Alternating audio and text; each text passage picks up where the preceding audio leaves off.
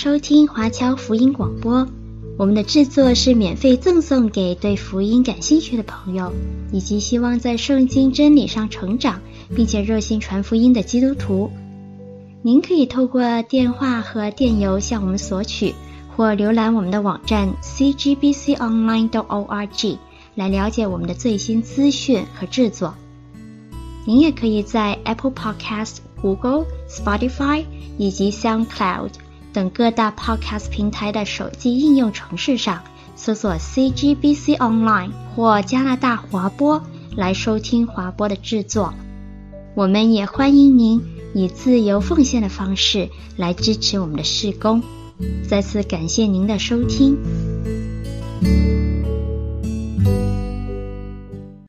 今年年初，武汉大规模的爆发了新冠疫情。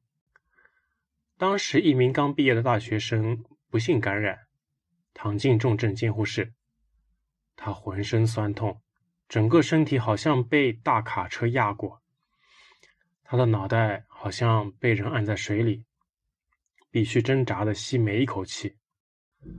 当时，对于这样的病症，医生没有特效药，甚至都没有被治愈的先例。他身边的病友一个个倒下，没有一个能够活下来。这位年轻人用仅有的力气向医生哀求，让自己安乐死。但是巡诊医生说自己有办法救年轻人，只要他照做就能活。年轻人不相信，他认为自己早已看透这病，一定是没救的。任何治疗都只是增加自己的痛苦。也许这医生只是想把自己当做实验品来获取临床数据。医生二话没说，摘下防护面具和口罩。没多久，医生就开始发热、呼吸困难。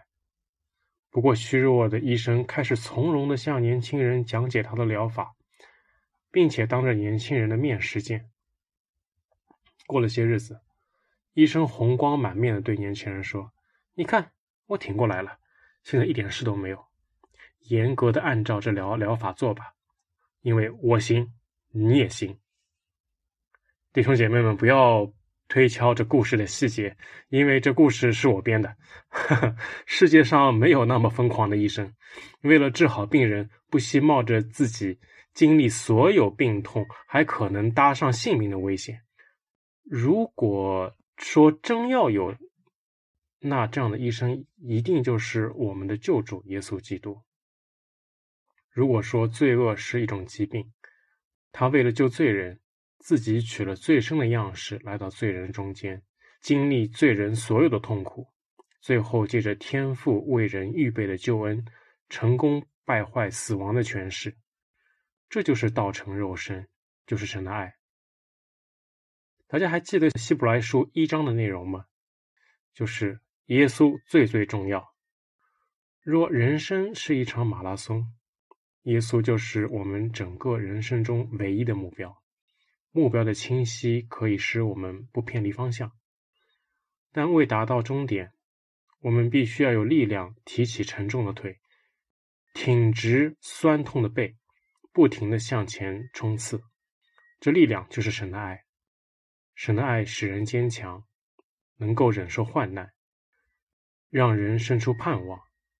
神的爱主要体现在道成肉身，反复思想道成肉身，我们里面就会被神的爱充满，保证我们稳健的跑完天路。在初代教会，有两个让人最无法理解的事，一个是耶稣的身份，他是先知还是天使？总不可能是神吧？因为神是独一的，而且耶稣自己还向天父祷告，所以耶稣的话到底有多少权威？从第一章我们知道，耶稣为承受万有的，天父也曾借着耶稣创造诸世界，所以子与父同样尊贵。他是神荣耀所发的光辉，说明子与父同样荣耀。是神本体的真相，说明子与父本质相同。约翰福音十章三十节，一语道出真相。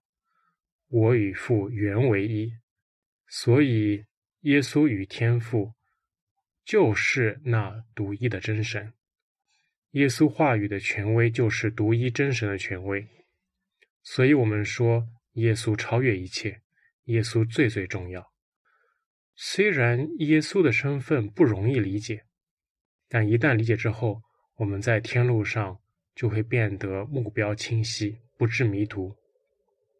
还有件无法理解的事，就是道成肉身，荣耀的、无所不在的神，为什么要取肉身、取罪身，卑微的来到罪人中间？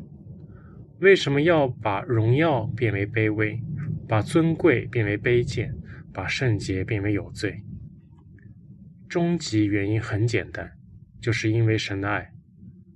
在希伯来书一章中说到，如何在天路上保持正确的方向，就是了解耶稣的身份，明确耶稣超越一切，耶稣最最重要。但有了方向和决心后，我们还必须有力量达到终点。这力量就源自于神的爱，神的爱使人坚强，能够忍受患难，让人生出盼望。神的爱主要体现在道成肉身，反复思想道成肉身，我们里边就会被神的爱充满，保证我们稳健的走完天路。在希伯来书二章中，就重点阐阐明了道成肉身的真理。让我们一起来看希伯来书二章。所以，我们当越发郑重所听见的道理。恐怕我们随流失去。那借着天使所传的话，既是确定的，凡干犯悖逆的，都受了该受的报应。我们若忽略这么大的救恩，怎能逃罪呢？这救恩起先是主亲自讲的，后来是听见的人给我们证实了。神又按自己的旨意，用神迹奇事和百般的异能，并圣灵的恩赐，同他们做见证。我们所说将来的世界，神原没有交给天使管辖，但有人在经上某处证明说：人算什么？你竟顾念他；世人算什么？你竟眷顾他？你叫他比天使微小一点，赐他荣耀尊贵为冠冕，并将你手所造的都派他管理，叫万物都服在他的脚下，既叫万物都服他。就没有剩下一样不服他的，只是如今我们还不见万物都服他，唯独见那成为比天使小一点的耶稣，因为受死的苦，就得了尊贵荣耀为冠冕，叫他因着神的恩为人人尝了死味。原来那为万物所属、为万物所本的，要领许多儿子进荣耀里去，是救他们的元帅。因受苦难得以完全，本是合宜的。因那使人成圣的和那得以成圣的都出于一，所以他称他们为弟兄，也不以为耻，说：“我要将你的名传于我的弟兄，在会中我要颂扬你。”又说：“我要依赖他。”又说：“看哪，我与神给我的儿女。”儿女既同有血肉之体，他也照样亲自成了肉血肉之体，特要借着死败坏那掌死权的，就是魔鬼，并要释放那些一生因怕死而为奴仆的人。他并不就拔天使，乃是就拔亚伯拉罕的后裔。所以他凡事该与他的弟兄相同，为要在神的事上。成为慈悲忠心的大祭司，为百姓的罪献上挽回祭。他自己既然被试探而受苦，就能搭救被试探的人。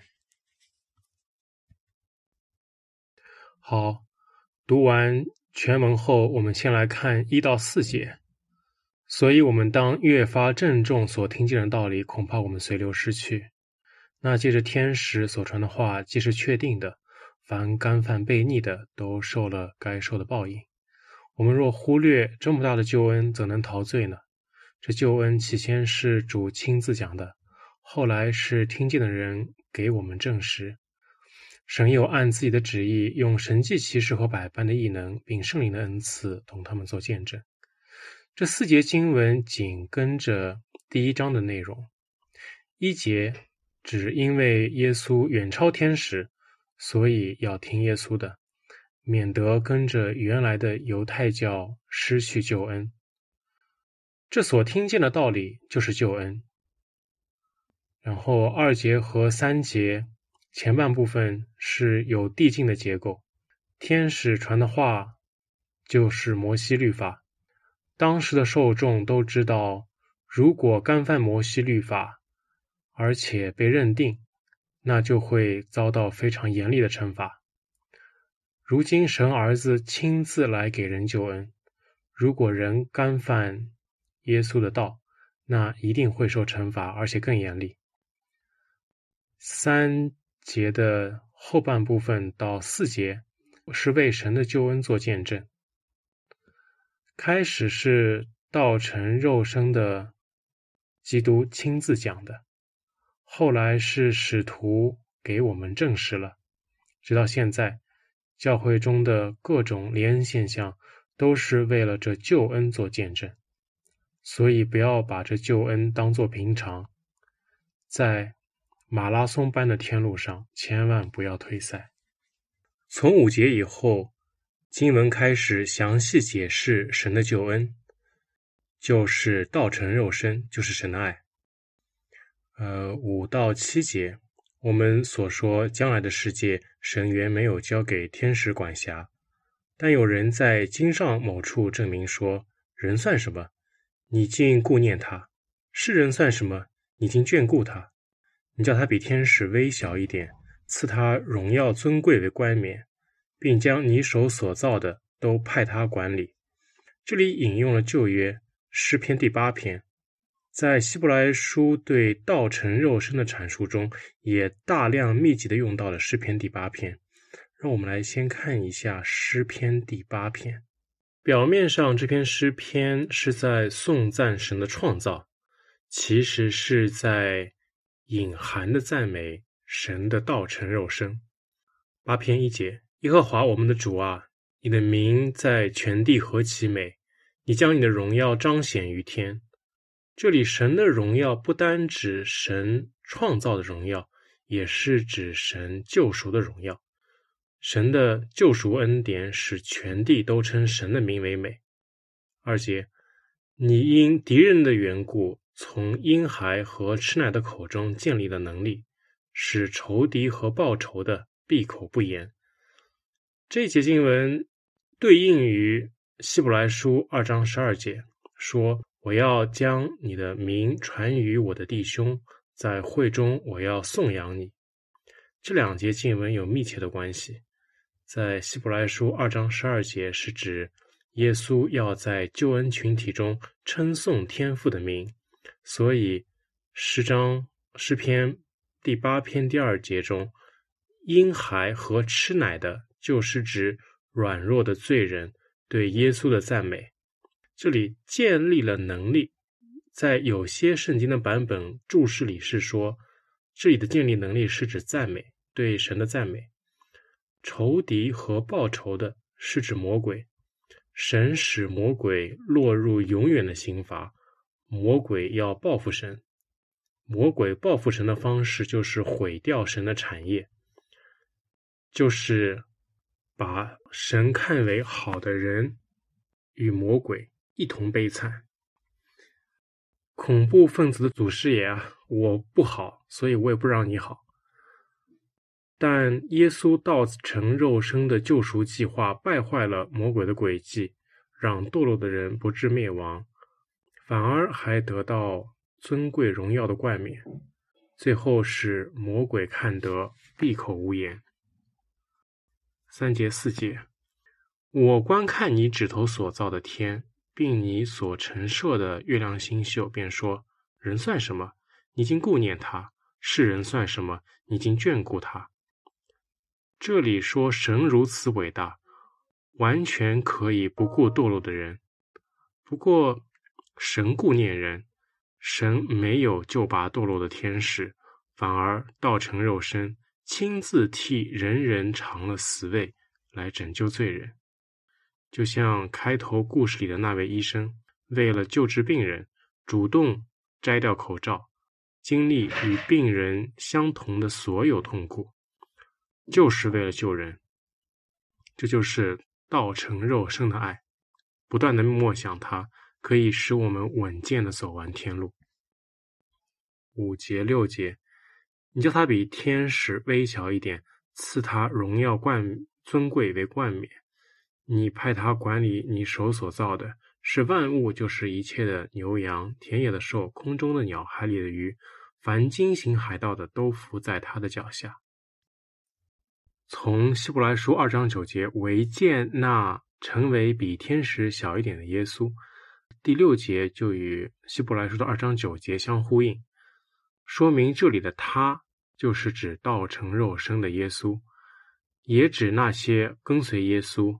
最终得救的基督徒，只是耶稣是第一个完成救恩、走通这条救赎之路的人，在希伯来书里将他称为救恩的元帅。元帅就是走在最最前面的第一个，第一个走完这条路的人。所以说，耶稣是救恩的元帅，他是第一个，但并不是一个孤立，不是唯一的一个。以后我们都要像他那样。这些经文说。最后信了神儿子的人，不但没有灭亡，反而得到更多的尊贵和荣耀。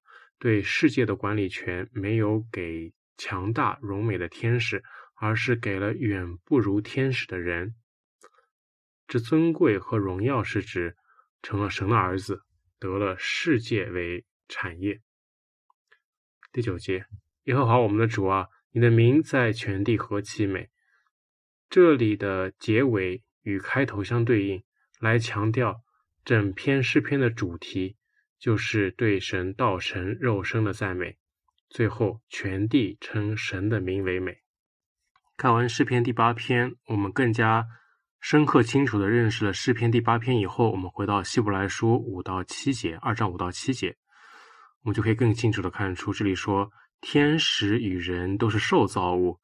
但天使远比人荣美有能力。将来的世界是指已被神更新的新天新地中的完美的世界。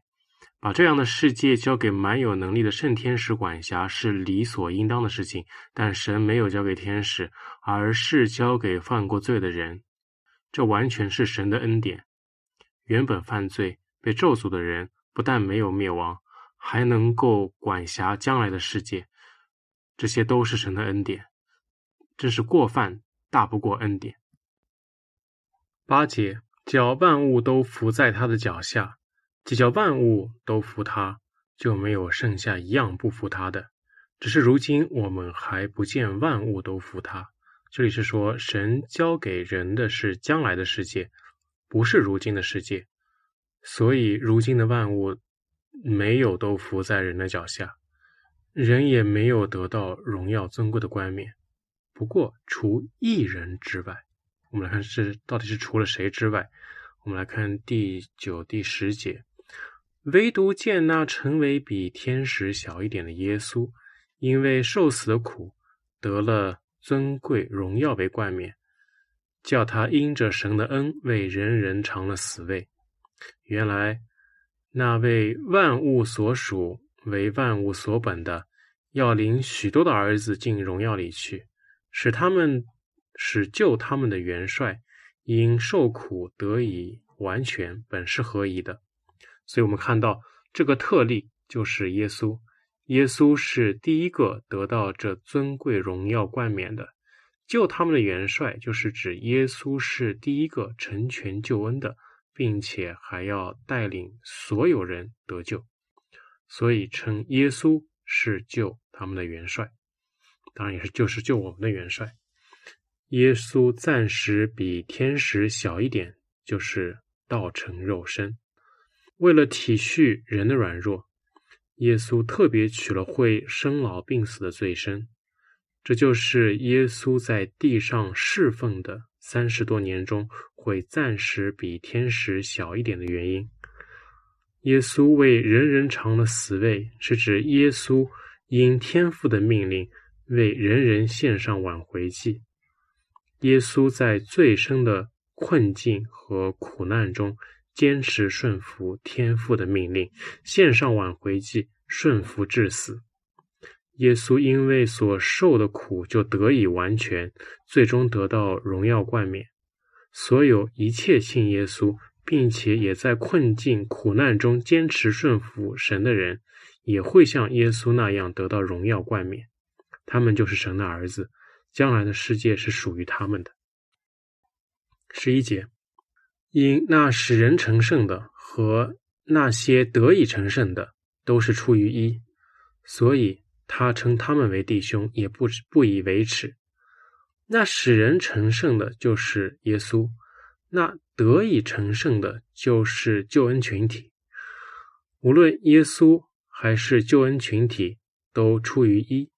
这里的一当然是指天赋，所以耶稣会称救恩群体的成员为弟兄，并且天父也允许救恩群体的成员称天父为父。在耶稣教导我们的主导文里，第一句就是“我们在天上的父”，这表明神已经接纳我们为他的儿子，为耶稣的弟兄。这些都是天父的恩典，天父的爱。唯有耶稣的道成肉身，我们才能获得如此恩典。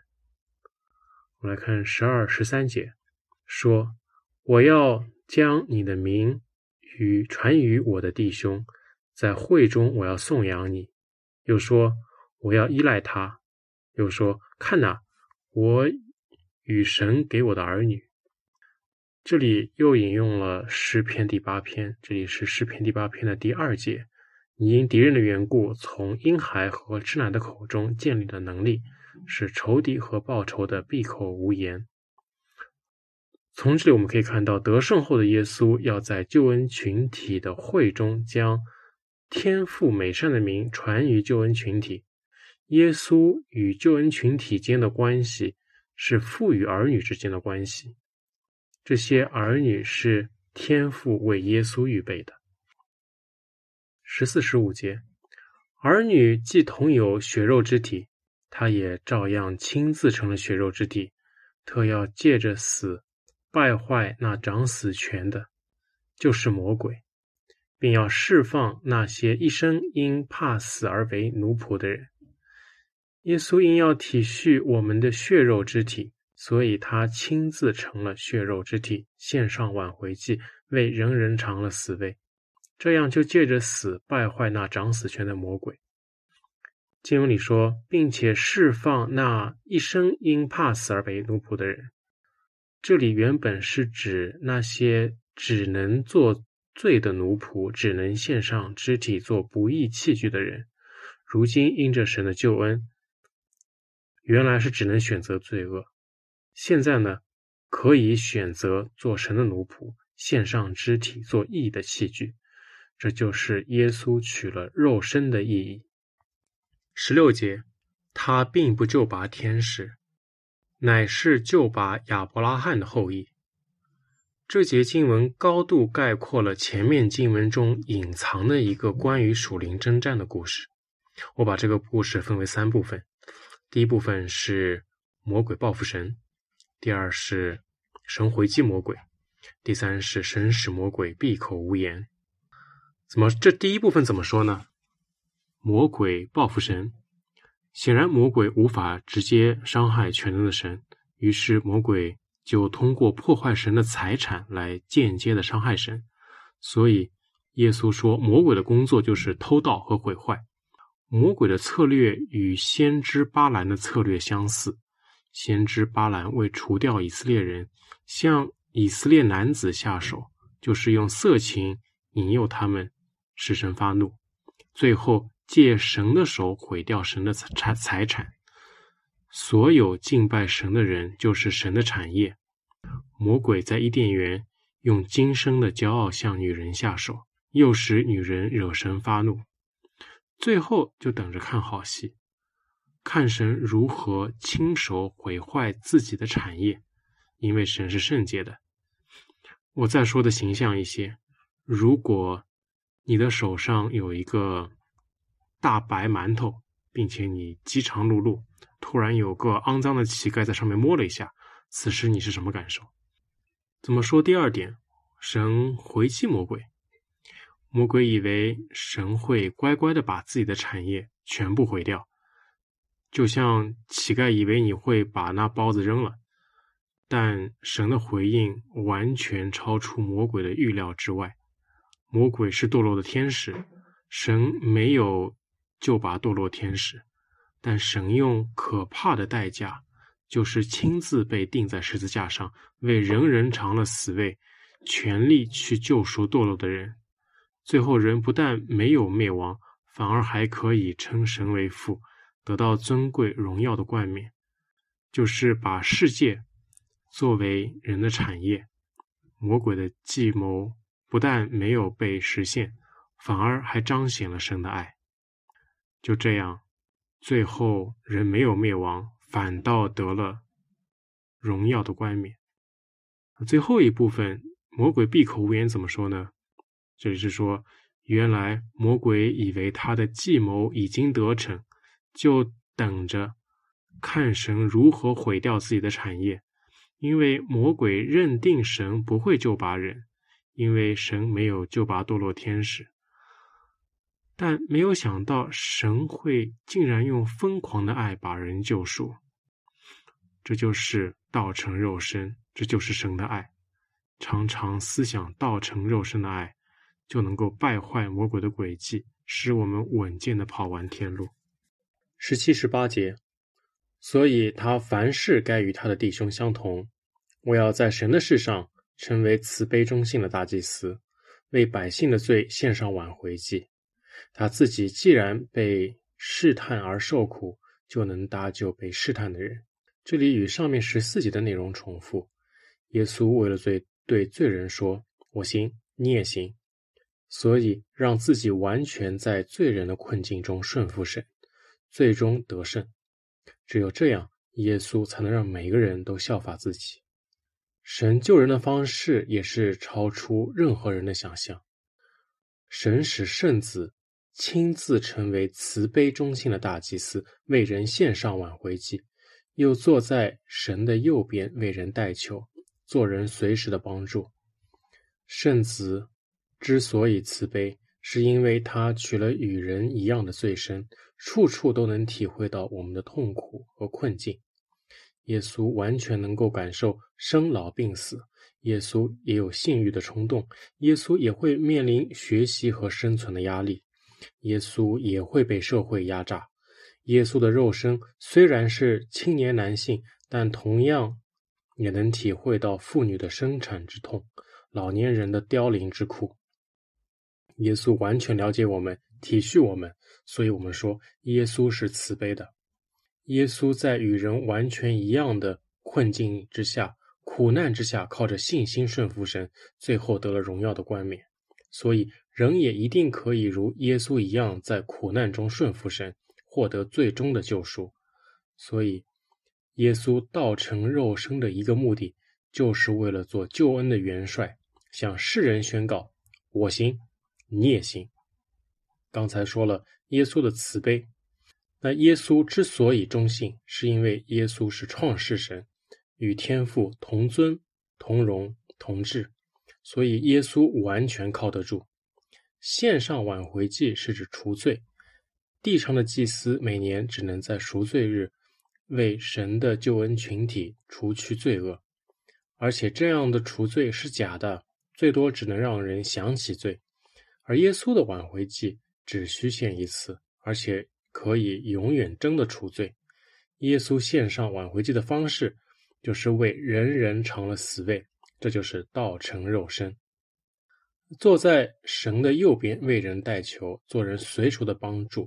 这里是指我们在漫长的天路上，如果遇到困难，可以随时直接进入至圣所，获得神的帮助。如此便可以献上挽回祭，修复人与神之间因犯罪而破损的关系，最后在得救的人中颂扬天父的名。开始，那那个我编撰的小故事，也许能让我们能够更加直观地看到神的爱。一位健康的医生为了救病人，特意让自己染上某种致命的疾病，最后经受各样的痛苦得到痊愈，然后对绝望中的病患说：“我行，你也行。”世界上不存在这样的医生，因为太疯狂了。这疯狂的爱，只有是神对人的爱。在罗马书五章三到五节中说：“不但如此，就是在患难中也是欢欢喜喜的。直到患难生忍耐，忍耐生老练，老练生盼望，盼望不至于羞耻，因为所赐给我们的圣灵将神的爱浇灌在我们心里。若我们多多反复思想。”耶稣的道成肉身，那我们心中就会更多的被神的爱充满。当我们的心中更多被神的爱充满的时候，这样就能够帮助我们患难生忍耐，忍耐生老练，老练生出不灭的盼望。神的爱让我们获得力量，欢欢喜喜的跑完马拉松般的天路。